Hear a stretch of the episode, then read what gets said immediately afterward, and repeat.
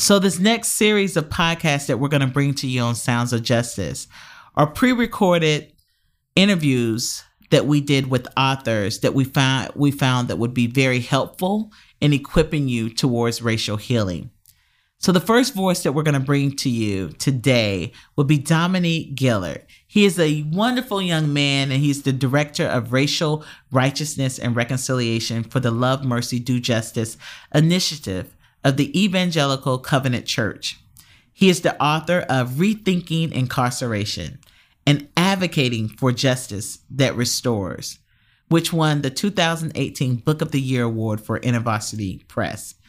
Gilliard also serves as the board of directors for the Christian Community Development Association and Evangelicals for Justice. In 2015, he was selected as one of the ECC's 40 under 40 leaders to watch. And he's he's also written articles that were featured in the Huffington Post, and you can find more about Dominic Gilliard at dominiquegilliard.com. So enjoy this conversation on rethinking incarceration.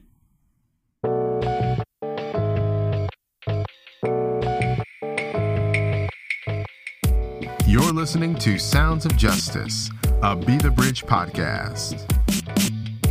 Um, there's a lot of people who are part of our Be the Bridge community who have actually um, written books. And so we want to highlight those voices, um, those voices that are involved in Be the Bridge and they have written a book. And the book correlates with our mission and our vision for Be the Bridge. And so the first person we're going to um, talk to today is Dominic Gilliard he wrote a book called Rethinking Incarceration. And so um, Dominic um, was has been really involved in the Be the Bridge community um, within the Facebook group. I'll just tell you this. He told me um, probably maybe a, a, few months ago, no, probably about a year ago actually. He said, Sister, more power to you. You know, I'm writing this book. I'm not going to be as vocal within that group uh, because we know the group can be um, pretty tough. But we're thankful for his voice um, during the early um, phases of Be the Bridge, the Be the Bridge group. Um, Dominic, um, he is the director of racial righteousness and reconciliation for the Love, Mercy, Do Justice initiative of the Evangelical Covenant Church. Um, he serves on the board of directors for the Christian Community Development Association and Evangelical for Justice. In 2015, he was selected as one of the ECC's 40 under 40 leaders to watch. Um, you've seen him uh, within the Huffington Post. He was named one of the Black Christian leaders changing the world. Um, he's an ordained minister. He um, served as a pastoral minister in Atlanta, Chicago, and Oakland. He was the executive pastor of New Hope Covenant Church in Oakland, California, and also served as an Oak, Oak served in Oakland as an associate pastor of the Convergence Covenant Church. He also was a campus minister at North Park University and the racial re- uh, righteous director for ECC's ministry initiatives in the Pacific Southwest Conference. Uh, with articles published in the CCDA Theological Journal and so many other things. He's earned a bachelor's degree in African American Studies from Georgia State University and a master's degree in history from East Tennessee State University with an emphasis on race, gender, and class in the United States. He also earned a MDiv from North Park Seminary and where he served as an adjunct professor teaching Christian ethics, theology, and reconciliation.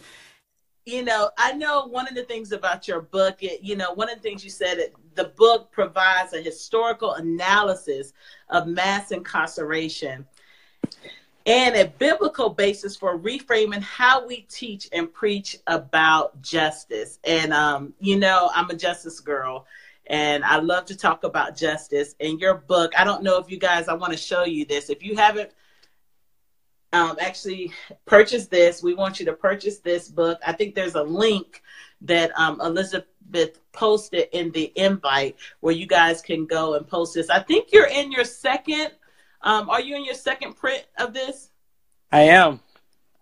Yeah. Okay. Yeah, he's in his second print, so that's great. He said, so we want to make sure he gets into his tenth print, right? so, um, you know, Dominic, just tell everyone just a little bit about yourself. Um, I already gave your bio, but um, just tell us uh, wh- where you living now. Um, what are you doing? And then we'll just jump into everything. Yeah, so I'm in Chicago right now. Um, born and raised in the Metro Atlanta area. Uh, through undergrad, went to undergrad at Georgia State University, where I did a double major in history and African American studies.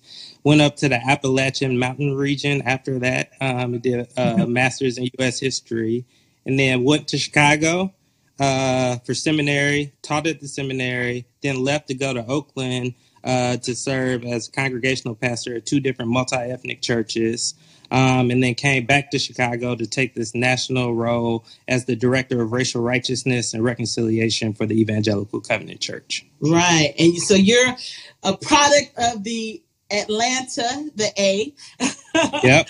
Yeah, Right. And your and your mom, she has she's a pastor here, right? She has a church here. She is. She's a pastor in the Bluff community, so right downtown by the dome.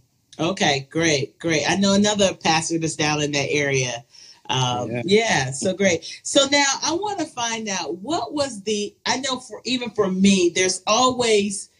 I know a lot of this. We can see the threads of um, what God was doing in your life you know, if you count back to high school, middle school, you can see some of the threads. But that thing to get you to step out and write this book and to actually, I think before you wrote the book, you were actually doing presentations on this subject already, you know? Yeah. And so the yeah. book came from your presentation. What was the catalytic event that really caused you to say, you know what, I'm going to write a book about it? Um, I know we've we will talk a little bit about the difference between your book and the new Jim Crow and Just Mercy and all that. What was that catalytic event for you that really prompted you to write this book?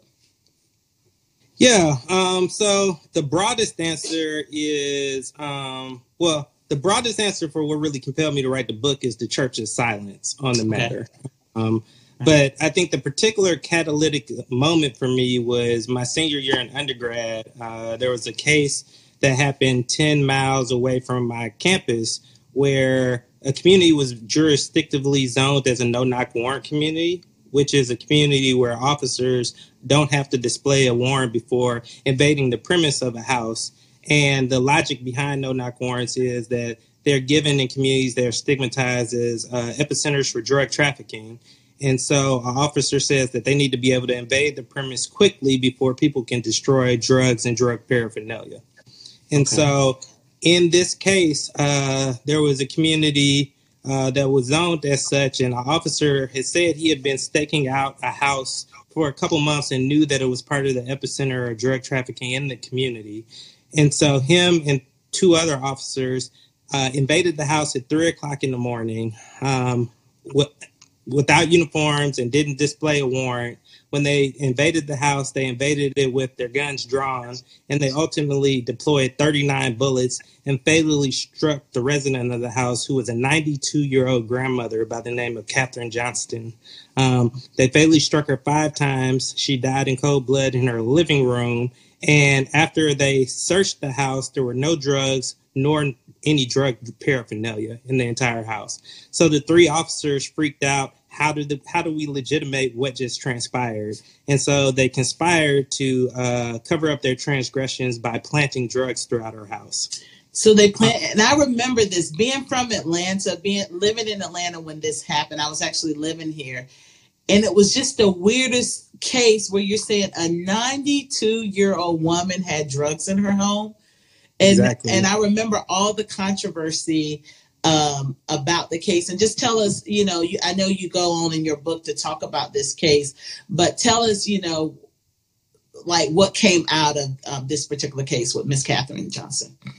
Yeah, so the officers uh, they they came to a story and they stuck to it, um, and they basically lied about everything that transpired, and they continued to lie after the case went to court.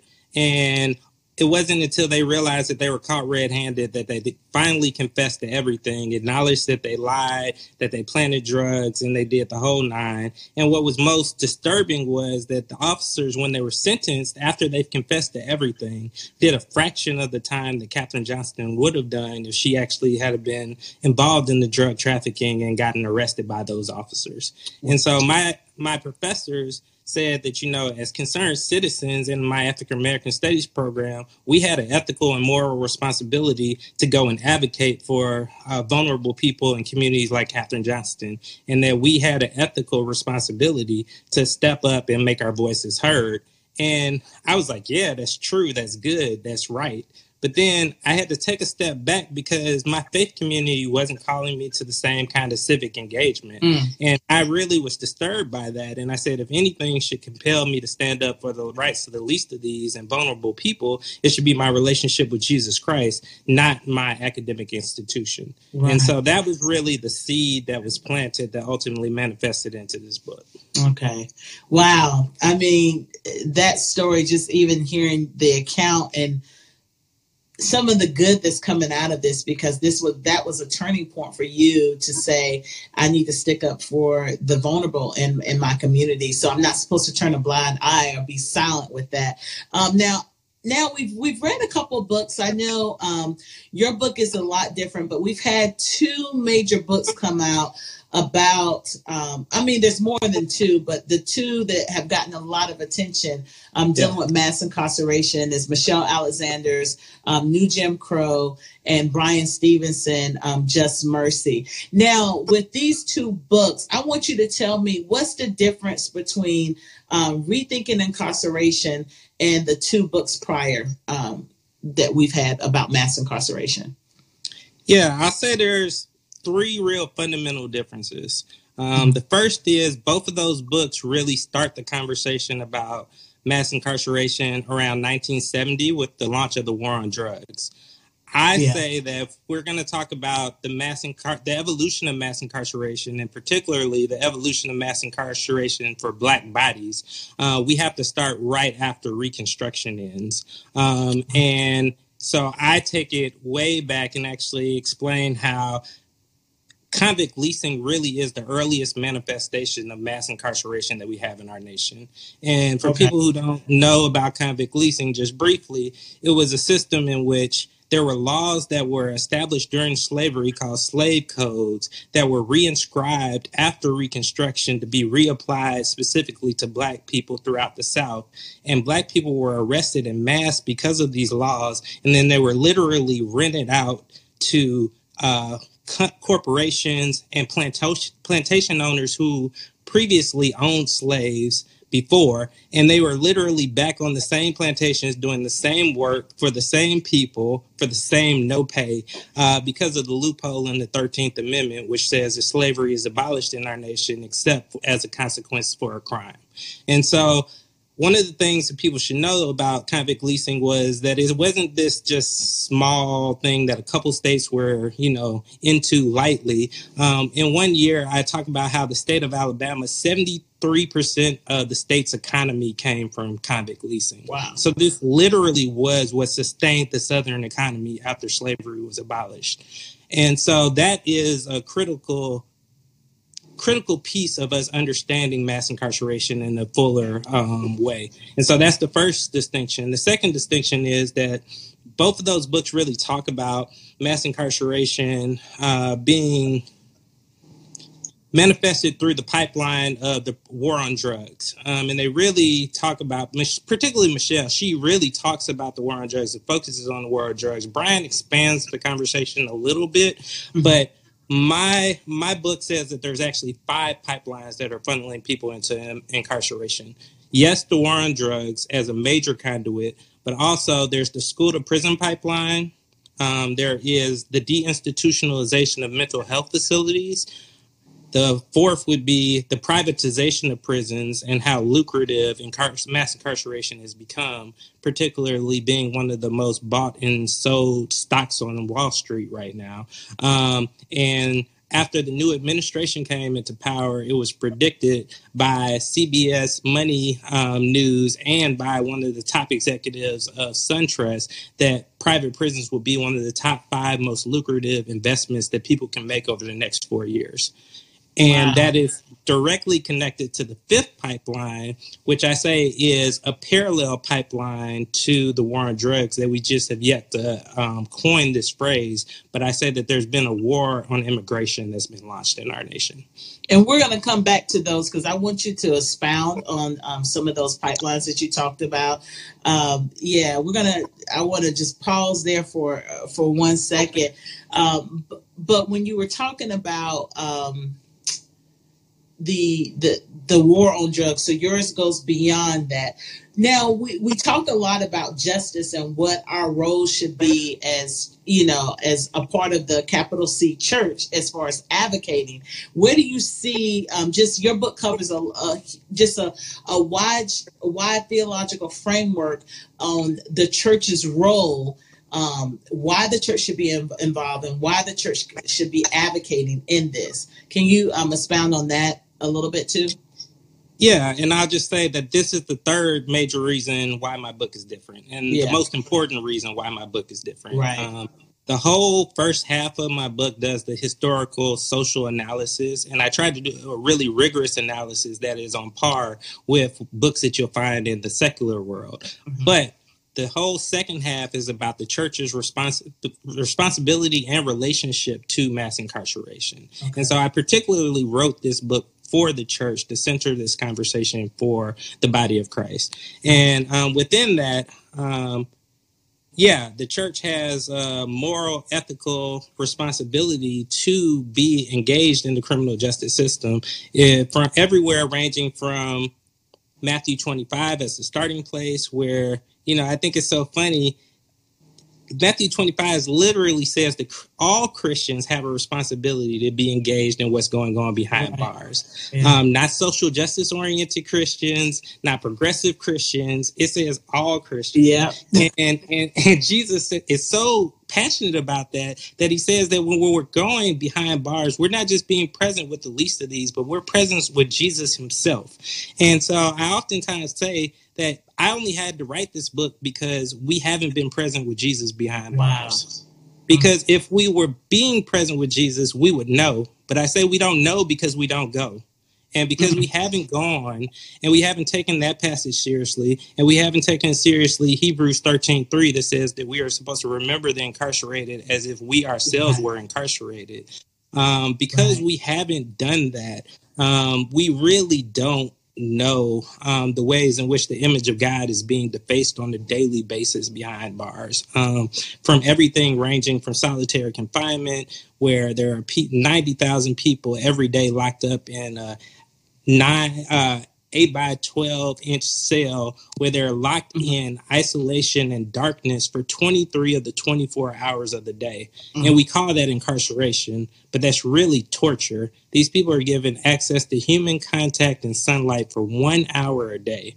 Um, and we know that um, solitary confinement has irreversible cognitive impacts on people. Literally, neuroscientists say that it dehumanizes a person. Mm-hmm. And so, when we know these kind of realities are happening on a daily basis behind bars, uh, as Christians, we have a moral and ethical responsibility to actually go be ambassadors of reconciliation and the good news in the midst of that kind of dehumanizing reality. Wow. But there are a plethora of ways, um, you know, from the fact that, you know, there are 14 states right now in our nation who don't have a minimum age for trying juveniles as adults. And mm. because of that, there have been kids as young as eight years old who have been sentenced as adults within within our nation's history. And when a child is sentenced as adult, they are not eligible to get their record expunged before they uh, turn 18. They also are more likely to get more severe sentencing and they're more likely to be housed in adult facilities. Even and we know that when juveniles are housed in adult facilities, they're more likely to be sexually assaulted and they're also more likely to commit suicide during their incarceration or shortly thereafter. And so uh-huh. there are a plethora of problems within our system, and Christians have a responsibility to hold our system accountable and to what it proclaims to be a, system, a place where people go and they do get rehabilitated. But right now, our system is not rehabilitating people; it is actually uh, dehumanizing and exploiting them for their work. Uh, most people don't really realize how much labor takes place behind bars and how many people are being exploited for their job i mean for their labor to the point that you have corporations and businesses that are everyday names who are um, financially profiting off of what's going on behind bars. And you have some people who've worked for companies for 10 and 15 years behind bars and they become proficient at their job. And literally, when they get released from prison, they go to those same companies and apply for a job, and they get denied access to a job because of their criminal record. So, what that wow. company is blatantly saying is that your labor is only desirable when it's exploitable because prisoners make about $2 a day. Wow. And after they're released, they would have to pay them real uh, wages. Wow. Is there a way? I know when we talk about the privatization of of, of prisons. Um, I know that there was a judge in Virginia like a couple years ago. I don't know if you remember this story, but um, he actually had investment in a juvenile detention center. And he was actually for 25 years sending um, kids for minor offenses to um, this juvenile um, detention center. So they were trying to go back and overturn, you know, um, some of his cases. And so now I know a lot of us, you know, you have IRAs or you have investments. Is there a way to check and see, you know, to make sure? I think this is something tangible that people can do to make sure that their investments are not part of their investments. You know, when you're talking about this is one of the top ways people are earning money, um, some of us may be invested in some of those systems and not even knowing that our portfolio portfolio includes, you know, um, this um, investment into um, prisons and privatization of prisons. Yeah, there are some activists who have really traced the money trail and they are actually exposing all of the corporations and entities, um, banks and uh, investment companies, and also um, insurance companies who are implicated in this. And so I'll come back after the chat and on okay. the uh, on the page, and I'll actually uh, type in some of those places that are doing that work so people can research that. Thank you. And you, one of the things you talked about is the war on drugs. And I know we've talked about some of the myth and, you know, really how that started stirring in 1968. And if we look at what was happening in 1968, here you are on the, the heels of the civil rights movement where um, you had, um, you know, immigration uh, was was passing all this legislation as it related to um, people of color, housing, fair housing, all these things were happening and then like there was this response. Um, can we talk a little bit about the myth and what it did and um, how it's affecting us now, and even how even as a person of color have we we played into this this same um, um, falsehood you know how we've um, implemented our own in this too yeah, that's a that's a big question. Um, I think. yeah, no, it's, it's good. you got my brain going. You got my brain going. yeah. Just answer as much as yeah, you can. no, I talk about it later.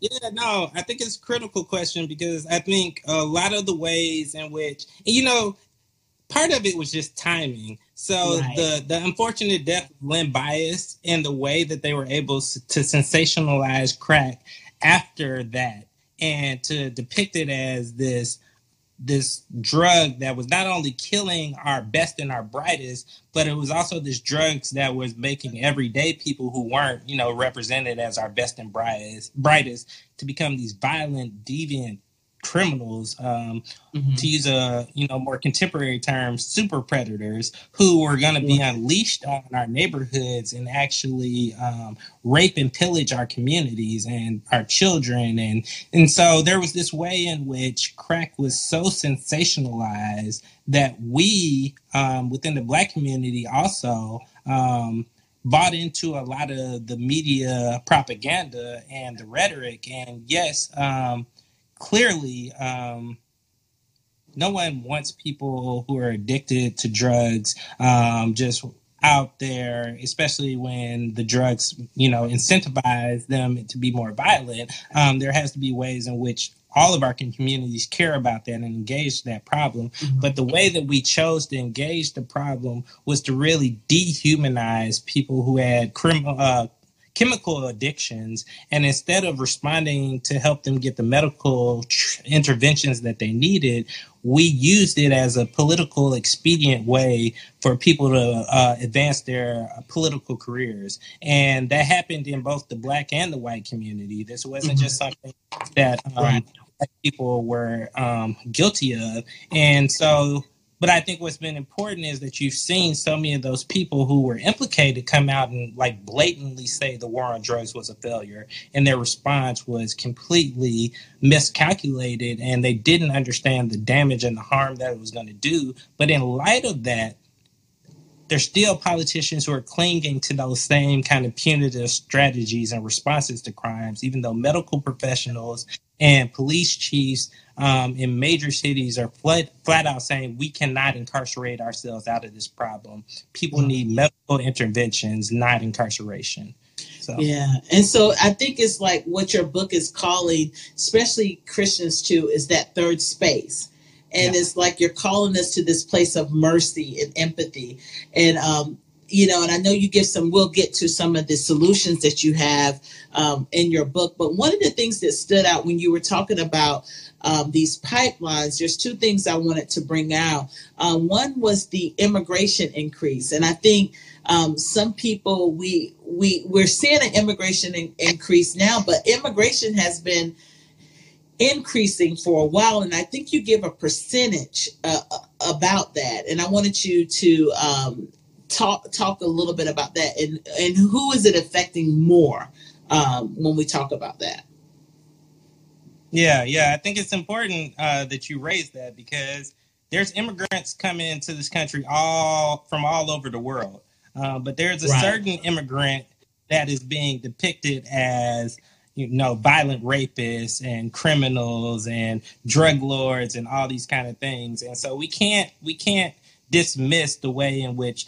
brown people who are coming into our country from the southern part of uh, the country, we can't act as if when we talk about immigration, we're talking about all immigrants. We're talking particularly mm-hmm. about um, immigrants from South America and Mexico. And we are criminalizing them in ways that really dehumanize them and actually depict them as these violent, sinister beings who are just coming here um, for um, economic gain and to destroy and deplete the resources of our nation. And so, uh, but from 1990 to 2000, there was a 610% increase in the number of immigration wow. arrests. And mm. a lot of people would be shocked to realize that in 2010, um, a Democrat, and I think this is important because when we talk yeah. about mass incarceration, there are ways in which we can play this kind of partisan politics game where we just say it's all about the Republicans actually um, criminalizing people of color. But we have to take seriously the fact that mass incarceration is a bipartisan agenda, and both parties right. have been culpable and have used uh, law and order rhetoric as a politically expedient way to gain access to power. Um, but in 2010, there was a Democrat by the name of Robert Byrd who introduced a federal bed mandate um, requiring 34,000 immigrants on average nightly to be detained by ICE. And we know that there's a direct correlation between the war on immigration and private prisons because 90% of prisoners who are held in, I mean, 90% of the people who are detained for immigration offenses are held in private prisons. Oh, wow. Wow, wow. And, um, the and other thing that, that, you right about. Now, okay, I'm sorry. Go well, ahead. No, I was just going to say, and because of that, right now, we know that it's predicted that um, an African American man, one in three, will spend time behind bars in their lifetime. But the number, because of the war on immigration for Hispanic males, is one in six. Wow. Wow.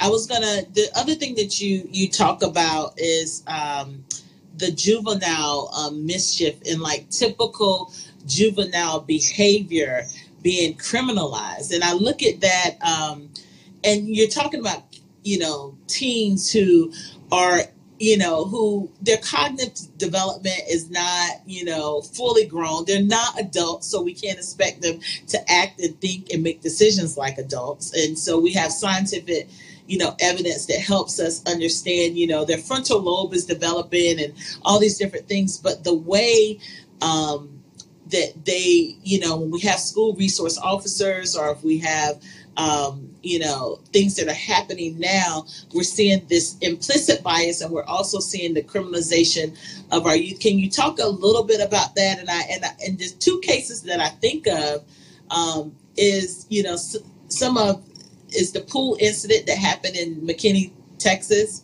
Yeah, and then the yeah. other incident that happened in south carolina with the young girl. This was dealing with uh, rowdy teens one basically and the mm-hmm. other one was dealing with um, a cell phone. Yeah. you, yeah. know, and these are yeah. like we criminalize, you know. I want you to talk a little bit about that. Yeah, so in those cases, you had Eric Casebolt and Ben Fields were the two officers. And in, in both cases, um, it points to a disturbing trend that we see in particular with um, officers and young women of color yeah. where there is this excessive force that is used by, in both of these cases, white officers against young, vulnerable women of color who, I mean, excuse me, girls of color. I don't want to even, because they're girls. Yeah. Um, and they, you know, in one, a girl is snatched out of the desk and dragged across the floor. And in the other, the officer repeatedly forces his knee into her back, slamming her face into the ground. And you see this way in which um, the, the lack of accountability and and but I think particularly when we look into the McKinney case, the McKinney case actually sparked people to actually go back into the schools and see how often um, school resource officers actually are receiving zero training on the difference of what yeah, it means, that's... what it means to police out on the streets and what it means to police in schools. And because of that, literally you are seeing the criminalization of juvenile mischief in ways that is being treated as criminal behavior out on the streets. And so I went back and I did some more research after I found out about that study. And I found that at least 91% of school resource officers in our schools throughout the nations have literally received no training on cognitive development, early childhood, brain development, and what does it mean to police differently, uh, to serve as a policing presence in schools versus out on the streets. So it's like we're putting the students in a bad position, but also police officers in a bad, bad um, position because we're not equipping them with the necessary information to really do their job more effectively. So they're responding to the students as they would a criminal on the street. Exactly. And this is one of the ways that I say that the church can really step up through its civic engagement. We can actually petition and advocate for all school resource officers in our community to go through training uh, about cognitive development and early childhood uh, brain development so that they can more appropriately serve as presence of peace in our school as opposed to what really usually manifests itself as a kind of colonizing presence that is actually really detrimental to disproportionately students of color in impoverished communities where they are at schools with little to no resources. And so, one of the real um, interesting things about the whole conversation, though, is that when we the whole reason why officers were put in schools was because there was an acknowledgement that there was this rift between communities and police and they were trying to build better relationships between officers and children so children can actually learn to grow up and see officers as trustworthy and people that they go to when they actually need help. But then after the epidemic of school shootings started happening particularly with columbine and sandy hook the role of officers fundamentally shifted and they were asked to now start actually serving as disciplinarians within school. And you also see um, one of the things I trace in the book is that there has been this huge rise in the way in which we have outsourced school discipline as opposed to dealing with it in house as it was when you and I were going to school. When we got in trouble, we got in house suspension and things were dealt with inside the school. But what you're seeing now is uh, there's been this pattern in which school discipline has been outsourced, and people are increasingly being suspended, expelled, and arrested for uh, violations of school conduct as opposed to having it dealt with in school. And the increased presence of police in school has led to a disproportionate number of students being arrested and police are disproportionately allocated to schools that are uh, low, in so, lower socioeconomic uh, neighborhoods and honestly who don't have resources like um, speech and language pathologists um, and school counselors. And so the schools that literally already have the least are receiving the most overt kind of policing in ways that are leading people disproportionately into the prison um, industrial complex. So I talk about how you have this trajectory where you have kids who are going to poor, underfunded, decrepit schools who are actually leading this pipeline into uh, brand new, high tech, uh, innovative prisons. Mm. And so we have to take seriously the way in which that is continuing to manifest itself. And the church has to serve as a holy disruption to that pipeline. Right. And I think I, I heard you say that we have more um, prisons and juvenile detention centers than we have degree um, earning uh, institutions. Yeah, so right now in our nation, we have more jails, detention centers, and prisons than we do degree granting institutions throughout our nation. Um, because of that, in many states throughout the country, particularly in the Southeast, there are more people who are living behind bars than are living on college campuses. Wow, wow.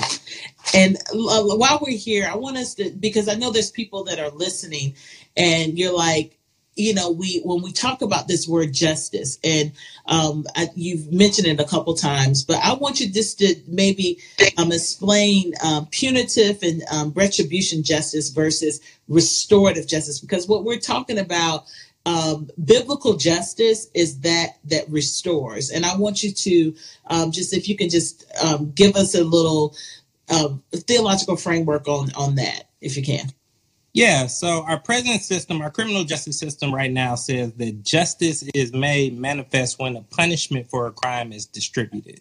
So literally there is a direct equivalency within our criminal justice system that justice equates to punishment. Um, and that's not biblical. And so when we actually look at scripture, what we see is that justice entails people being held accountable for their violations through relationships of accountability. And through those relationships of accountability, the possibility of reconciliation and restoration is made possible. But through those uh, relationships of accountability, there are people who walk with the offender in ways that help hold them true to the confessions and the repentance that they make. But then ultimately, justice is established when offenders are reintegrated into society in healthy ways. Um, and so, restorative justice actually says that crime is never just a violation against an individual, but crime also always has a social component to it. Right. And so if crime is social, then when we actually talk about accountability, then we have to actually bring the community into the conversation. Because the other thing that happens with our criminal justice system right now, the victim is completely muted. The victim has no say or no voice in regards to what punishment looks like, reconciliation looks like, or healthy reintegration looks like uh, restorative justice says that since crime is a communal offense, the community has to be part of deriving what the solution looks like. And so it is only once a victim feels safe and comfortable enough to move to this process, but restorative justice ultimately confronts the victim with the narrative of the offender. I mean, uh, confronts the offender with the victim actually being able to speak directly to the uh, offender and let the offender know the implications of their offense and they actually get to mm-hmm. speak directly to them and in that that has been proven to actually soften the heart and wait awaken the victim i mean the offender to the implications of what they've done and in that reconciliation is made possible in a new way. But also uh, restorative justice in the name it says for justice to actually be made manifested restoration has to happen. And so, um, biblical justice is about how God is at work in the world, where God is actually um, leading to reconciliation to God first, then oneself, and then to one's neighbor, and ultimately into the, the community. And so I, I break this down uh, looking at a number of different Bible verses, but one of the uh, one of the ones I'll just go through real quick is uh, Numbers 12. And so in Numbers 12, you get the first example of skin color prejudice in scripture. And you actually have two leaders of the church who are bluntly, um, basically, they, they anti black. And so in their anti blackness, they actually, Miriam and um, Aaron, they actually are uh, blaspheming against uh, Moses because he chooses to marry a Cushite woman. And Cushites were notorious for their black skin. And so they actually get mad at Moses because he decides to marry this woman and they start to actually speak against him in the community. Uh, God is so offended by this that God actually comes down and summons a meeting between the three church leaders and actually calls Miriam and Aaron to account for what they've done. And in this instance, it's, it's funny is you get to see part of God's sense of humor in this story because Miriam is so angry, but God's like, well, if you don't like black so much, um, you know, what's the opposite of black really? And it's not just white, but it's like lepers a leopardess white and right. ultimately miriam gets leprosy which yeah. actually tell, turns you white like stillborn white um, and she has to go outside of the community for a week but what's so powerful about this story and this is where restorative justice kicks in is that one when the offense happens moses because moses is the man of god that he is he actually goes and he turns to god and actually prays on behalf right. of Miriam and Aaron who have just blaspheming him and actually, um, you know, coming at his wife the wrong way. Right. Um, but instead of, you know, holding a grudge against them or being mad, I mean, being happy that God, you know, has given Miriam this this consequence, he actually petitions God on their behalf and actually asks for God to have grace on them and forgiveness. And God you know, here's Moses's uh, plea, but he says that there's still a punishment required for their sinfulness. Mm-hmm. And so Miriam has to go outside of the community. And then at that point, Aaron ultimately confesses to his sin. And after a week goes by, Miriam is able to be reintegrated in the community. But what's so powerful is that the, the whole community doesn't move forward without Miriam. The whole community has to stay still until Miriam is ultimately reintegrated into society. And so you see this restorative justice because it's justice because they were held accountable for what they did through uh, relationships of accountability. But God ultimately says that there was still a punishment that was warranted. And so restorative justice doesn't say that people get away with crime or it's soft on crime. There is accountability, but ultimately says justice in and of itself is never manifested until the community is restored and people are reintegrated in full healthy ways. And so yeah. I, I, think that's a big fundamental shift from what our criminal justice system is presently doing in the world today. Cool. And I love the way in your book you talk about justice and righteousness. Um, mm-hmm. Together being oneness you know in yeah. that and you you explain that um, you guys have to read the book to um, know more about that but he really talks about righteous relationships and i think there's this other thing where you know sometimes we can um, dislike, um, you know, and look down on those that are in prison. And like you're saying, we're all called, you know, to to the prisons in that in that yeah. sense. And I and I think about there's um, I think I heard you say um, something about you know talking about just how many people throughout Scripture that oh, were yeah. in prison or people that should have been in prison, yeah. where uh, mercy and grace was given. And, you know, if we talk about how much of the New Testament was written from behind cell walls, you know, um, just share a little bit about that. Yeah. The church has really failed to really grapple with the inherent connection between scripture and message. Uh, most people don't realize that four books of the Bible were written in the midst of incarceration. Um, we literally only have the book of Colossians one of Paul's disciples constantly came back and forth and visited prison.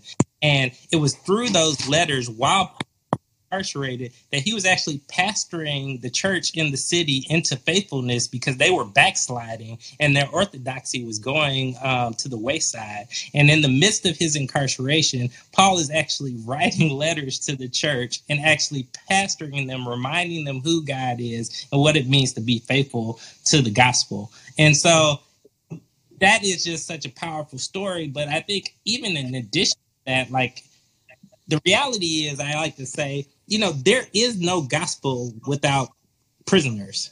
Like literally, if we take all the incarcerated people out of the Bible, there is no Bible. I mean, Jesus, the author and perfecter of our faith, who was falsely incarcerated and ultimately sentenced to the death penalty, um, if you take him away, Paul, who wrote the majority of the New Testament, you take him away. Um, you take away John the Baptist, uh, Hananiah the seer. Um, you take away uh, Joseph, uh, uh, Shadrach, Meshach, Abednego, Silas, um, Samson. The list goes on and on and on. It's just like if we, if the early church would have responded to criminals the way we do, literally there would be no good news to pass on. There would be no gospel to inherit. And I think that's so critical for us as Christians because we live into this kind of theology of, or even this philosophy of meritocracy in America. Mm-hmm. And I mean, particularly in North America, where we say, you know, you, you get what you deserve. But if mm-hmm. anybody should understand the fallacy of we get what we deserve, it should be Christians because we know that if we got what we would deserve, we would eternally separated from God and destined for nation. Like, I mean, and so it, we should get that you don't actually get what you deserve, but it's literally only through grace that we are part of the family of God because scripture tells us that Christ died, died for us while we were yet sinners. Yeah. So Jesus didn't say, well, I waited for them to get their act together and them to be, you know, good, upstanding citizens, and then I died for them. Jesus died for us, scripture says, while we were yet enemies of God. And so if we are only part of the family of God through the because of the grace of God. If that grace doesn't mark how we respond to people when they violate the law, then I say that we actually forfeit our birthright as Christians. We mm-hmm. forget who we are and whose we are. And when when that happens, we actually start to embrace punitive responses to crime. Um, and the rhetoric of law and order and get tough on crime and three strikes you're out. And even we support capital punishment. And that's one of the things i point to in the book is you would think that christians would think differently about capital punishment given that our faith revolves around jesus who again was falsely incarcerated and put to death by the state. But unfortunately christians have been some of the staunchest supporters of uh, the capital punishment. And I just say it's re- it's a real failure of our discipleship. Wow. And you go, I mean, you guys, he goes into atonement and sanctifying retribution. He talks about, he goes deep with um, just our church fathers and where some of this thoughts, these thoughts come from within our theology. He um, goes through Augustine's contribution um, to the um, penal substitution. Um, he goes, I mean, I mean, he talks about where this stuff starts like why as evangelicals or why as Christians we think um, in this way and why we're not set apart in this, why we aren't that third space, why we, you know, I recently heard, I'm not going to say any names, but I just heard someone, uh, they were talking about, um, you know, there's this big thing with meth, you know, but the, the messaging is a hmm. little different. Uh, with with meth and, and the meth the there's more of grace and mercy which it should be with the same yeah, thing should yeah. have been done with um, with crack, yeah. you know, but it wasn't. Yeah. So you know, but when you were talking about, they were talking about the drug dealers, and you know, and it was like, you know, we should we need to give the drug dealers the death penalty. And people were cheering. And I'm like, okay, first of all, we see this disproportion, and we know we live in an unjust society and we live in a ju- within a justice system that is not the same for everyone and so yep. when i'm hearing this i know the color of the people that will be put to death is something like this um, passes you know and and who's to say you know um, you know you have the situation um, that we talked about with Kathryn, you know, where people are they plant drugs, you know, just just all kinds of things when because we live in a simple, broken, unjust society, you know, and this is my personal opinion is that we don't have the right to take someone's life. You oh, know, oh, yeah. not yeah. within not within an unjust society that we live in. You know, so we can talk more about that later. We can go on and on, but I'm telling you guys, he goes into this so we can really get underneath um, just the the just the thought process. And you know, um, one of the things I always like to tell people too is that you know justice is mentioned. You know, when you in the Bible over 200 times. It's important yep. to God. And so, oh, yeah. therefore, and when we're talking about justice and righteousness, we're talking about the restorative component of this. So it should be important to us too, you know? Yeah. Um, so what should churches like what should be um a church's witness and testimony how does grace um, trump this this law thing you know you talk a little bit about that in your book how does grace trump law and and what would you like to see uh, the church's testimony be and become? Yeah, I think it's. I think this is a critical question, particularly around capital punishment. So I talk about the the passage where Jesus encounters the adulterous woman, where um, and this is the only time we really see Jesus intervene in uh, in this way with this question at, at hand besides when he himself is executed. Um, but Jesus comes in and literally the law said that she should be stoned and killed, and that where the law demanded bloodshed, Jesus comes in and inserts grace. Um, and he actually says, you know, let you who, you know, is you know, capable of judging this person, which no one is, um, cast the first stone. And I, you know, that's one of the things I talk about where I agree with you. We don't have the capacity to take life because there's only one just judge. Um, and any of our judgments are partial and biased, um, all people. And, you know, one of the things evangelical church has failed to really grapple with, we all talk about the fact that, you know, we all believe in individual sin and we're all sinners who fallen short of the glory of God. But we don't really talk about if we are all fallible people and individual sin is a reality, uh, what happens when fallible people get in charge of powerful institutions and structures and government? Mm-hmm. That sinfulness oozes out into the structures that they steward, and bias becomes a, a real reality. And, you know, we have, um, Bryan Stevenson likes to say that we presently have a criminal justice system that works better for you if you're rich and guilty than if you're poor and innocent. Mm. And, and we have to really grapple with um, how fundamentally broken our criminal justice system is around along racial and um, class lines. And until we have that conversation, until we really talk about the fact that black men represent 6.5% of the US population, but 40.2% of the incarcerated population, what, what does that mean? There's been this way in which we have linked criminality and blackness and criminality and Latino-ness right now. Um, and there, we have to have real conversations about how our theological imagination has become so distorted in the way in which pigmentation has been so fundamentally linked to criminality. Um, and until we have those conversations, then we can, we'll cease to be the kind of ambassadors of reconciliation that scripture calls us to be. And so, but your question, um, I'm sorry, I went off on a tangent real quick. No, so you were preaching. You were preaching.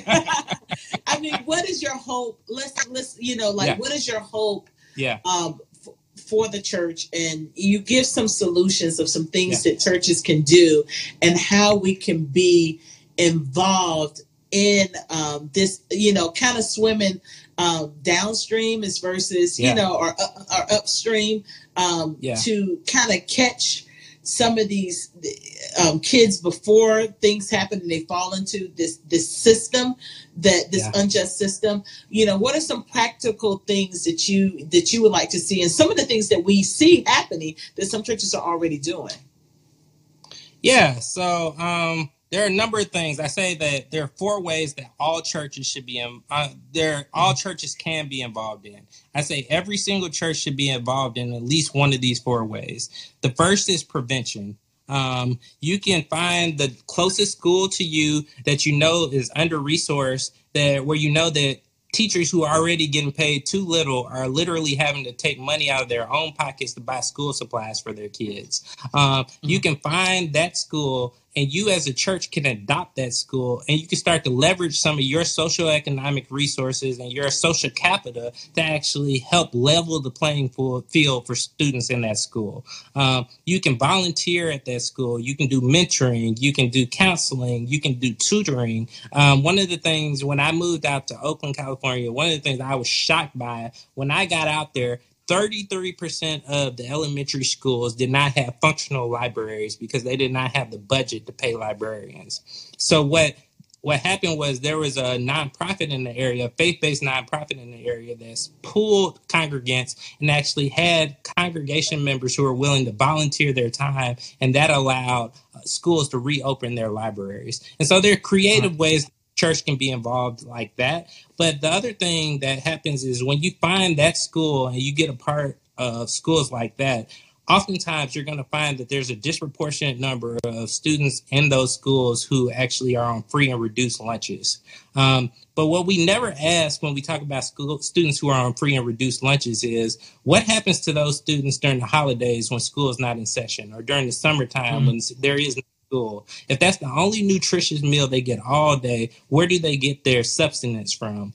Most people don't realize that the church can actually volunteer to serve as a summer feeding program and they can actually step up and fill that void throughout the entire summer and they can actually build these life-giving relationships with students where they're meeting the physical needs but they're also um, establishing a relationship where you know we can actually start to help them understand their need for living water. But it can't just all be about evangelism because there are people who really have desperate needs out there in the world and the church has a responsibility to step up and fill those gaps too. Um, and people will know if you're just doing something just to evangelize to them. We have to love people. And when we love people, that's what opens people's hearts up to actually hearing the truth of the gospel and their need for who God is. And so that's one way. Um, the second way, we should all be involved. Um, like Matthew 25 says, we go behind bars. Um, when we actually go behind bars, things changes think I mean things change because these are no longer statistics. They're no longer just, you know, facts that you hear, but these are relationships, these are faces, these are names, these are people, these are people who, when you see the news and you see something about abuse in prison, you actually start to care because you're actually proximate to the suffering. And so the church has to learn to get proximate to the suffering.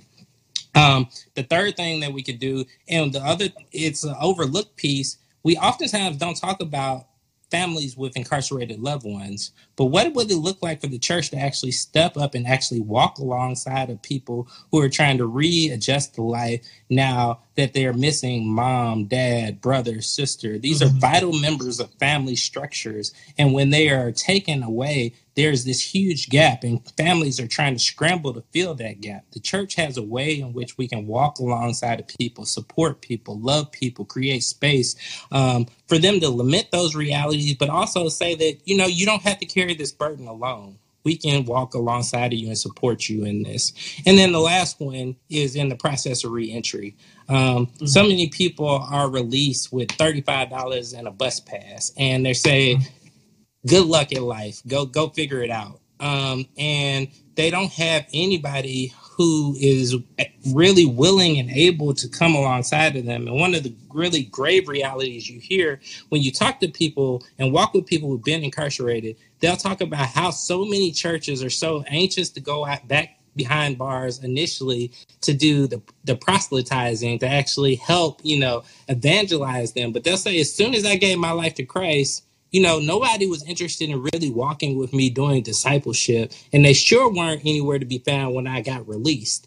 And so, what would it look like for churches to actually do the work it needs to do to actually be able to receive people upon being released? I mean, literally at the gate. Go meet people as soon as they're released, take them in, walk alongside of them, and actually integrate them into your community. And you can't love these people from a distance. You have to actually do the internal work of actually destigmatizing people and you know assuming some of your fears and some of your um, biases about who's incarcerated to the point that you can actually do healthy ministry. And if you do that hard work and you're able to walk alongside of people love people create space for people do life on life discipleship with people that's where the real transformation happens. But we can't do that if we're afraid of the incarcerated and so those are four very tangible ways that we can be involved. Prevention in the midst of incarceration, walk alongside of families with incarcerated loved ones and during the reentry process.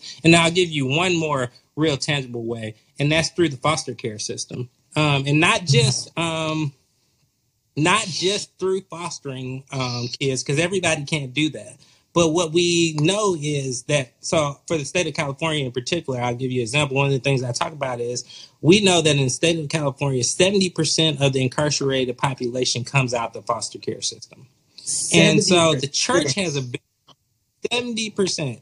And so the church has a very tangible way in which it can intervene in the system by actually showing love and support to foster care youth. Um, and we can actually intervene by particularly around the holidays, because statistically, foster care youth get in the most trouble around the holidays when their peers go and have these great times of family and fun and are lavish with love and gifts. And they come back to school and they're all talking about it and they're all jovial about the experiences they had. And a lot of foster care kids are coming back resentful about the fact that they didn't have these similar experiences, that they felt abandoned, they felt unloved, these kind of realities. And so the church can actually intervene tangibly by creating space within our homes, within our spaces of family, expand our definition of family, and create room for kids who aren't going to have that kind of love and affection. And actually, we can show them the love of Christ uh, through creating space for them at our Christmas table, at our Thanksgiving table, um, during these high moments of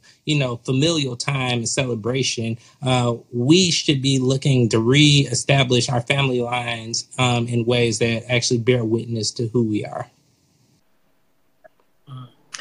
and I think I think that's the hope. I um, and I'll just share this. Um, I when I was in Austin, one of the things I loved about Austin, they have a network of pastors, and they th- they call it ABBA, um, but it's a network of pastors. They do um, community outreach together, like the, the the churches do, and so there's over 300 churches that are involved in this. And one of the things, one of their strategies is each church um, is is responsible for adopting um, a church, a school within its district, um, a Title One school, and so you know they help with what you know back to school backpacks, school supplies, um, so that kids that are transient, you know, when they come, they have a book bag to give them.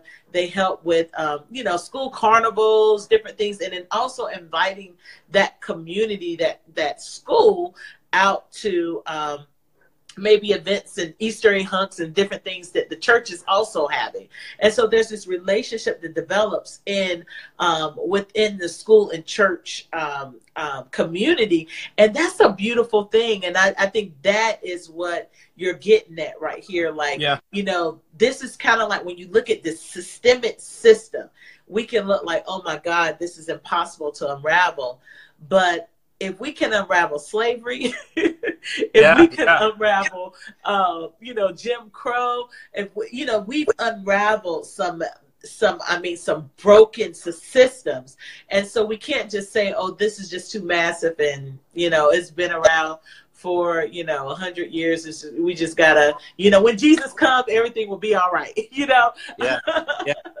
But none of none of those systems were able to be unraveled without the church awakening exactly. to its moral and responsibility. Right. The church had taken to its role in the revolution and it had to take part in it and jump on the freedom caravan. And right, right. now we have been asleep and we have allowed the caravan to pass us by, but we need the ethical and moral voice of the church to hold accountables of freedom, I mean, uh, movements of freedom accountable to the nonviolent um, kind of radical love of Jesus Christ that is made manifest through our witness when we are faithful to what scripture calls us to. Okay. Well, this has been great, Dominique. I love your words in this book. And like we said, read this is Dominique Gilliard. Um, he's he wrote a book, um, Rethinking Incarceration. It's great, y'all. We couldn't even go over um, just all of the things that's in this book. So hopefully you guys will get this book um, tonight. Um, and I want to get give a challenge out to all, um, you know, um, you know, you know, to all the people who um, are out there, this MB the Bridge groups, you know, and all of this. Those of you who are out there, you know, hey, you know, we talk about, you know, once you, sometimes you guys are looking at, okay, what do I do after, you know, we finish the, the Be the Bridge curriculum? Um, we're going to be talking to a lot of different authors um, over the next few months, you know, doing one a month. This is, um, this is a book right here that you can go through with your Be the Bridge group. You know, you can talk about this and really, you know, these are some things that you can start implementing in your church. It's easy to adopt the school, even if you can't get your church to do it. We are the church, you know, um, it could be, you know, you taking extra school supplies, buying when you buy your kids supplies um, and buy them book bags, buy an extra one and just donate it to the school so they have, a, you know, there's a teacher that the student may need it. Um, you know, I know some of you go and read to um, to, to, the classrooms and um, um, mentor kids. There's a lot of things. Adopting a child for from the foster care system for um, for the holidays, and there's just so many things. And um, but. Um, he talks a lot about this, and you guys are really creative. And so, thank you for writing this, brother. Thank you for allowing God to use you and speaking truth um, um, to us and uh, putting yourself out there because I know um, as a black male, this was not easy to write.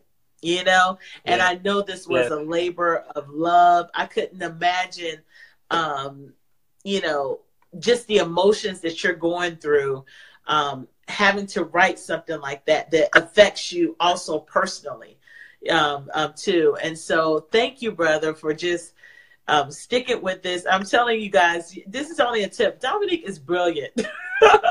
he is brilliant. I'm so glad to know you. Uh, we mm, met through um, through the Be the Bridge group uh, when we first was getting the group started, um, the uh, the Facebook group started.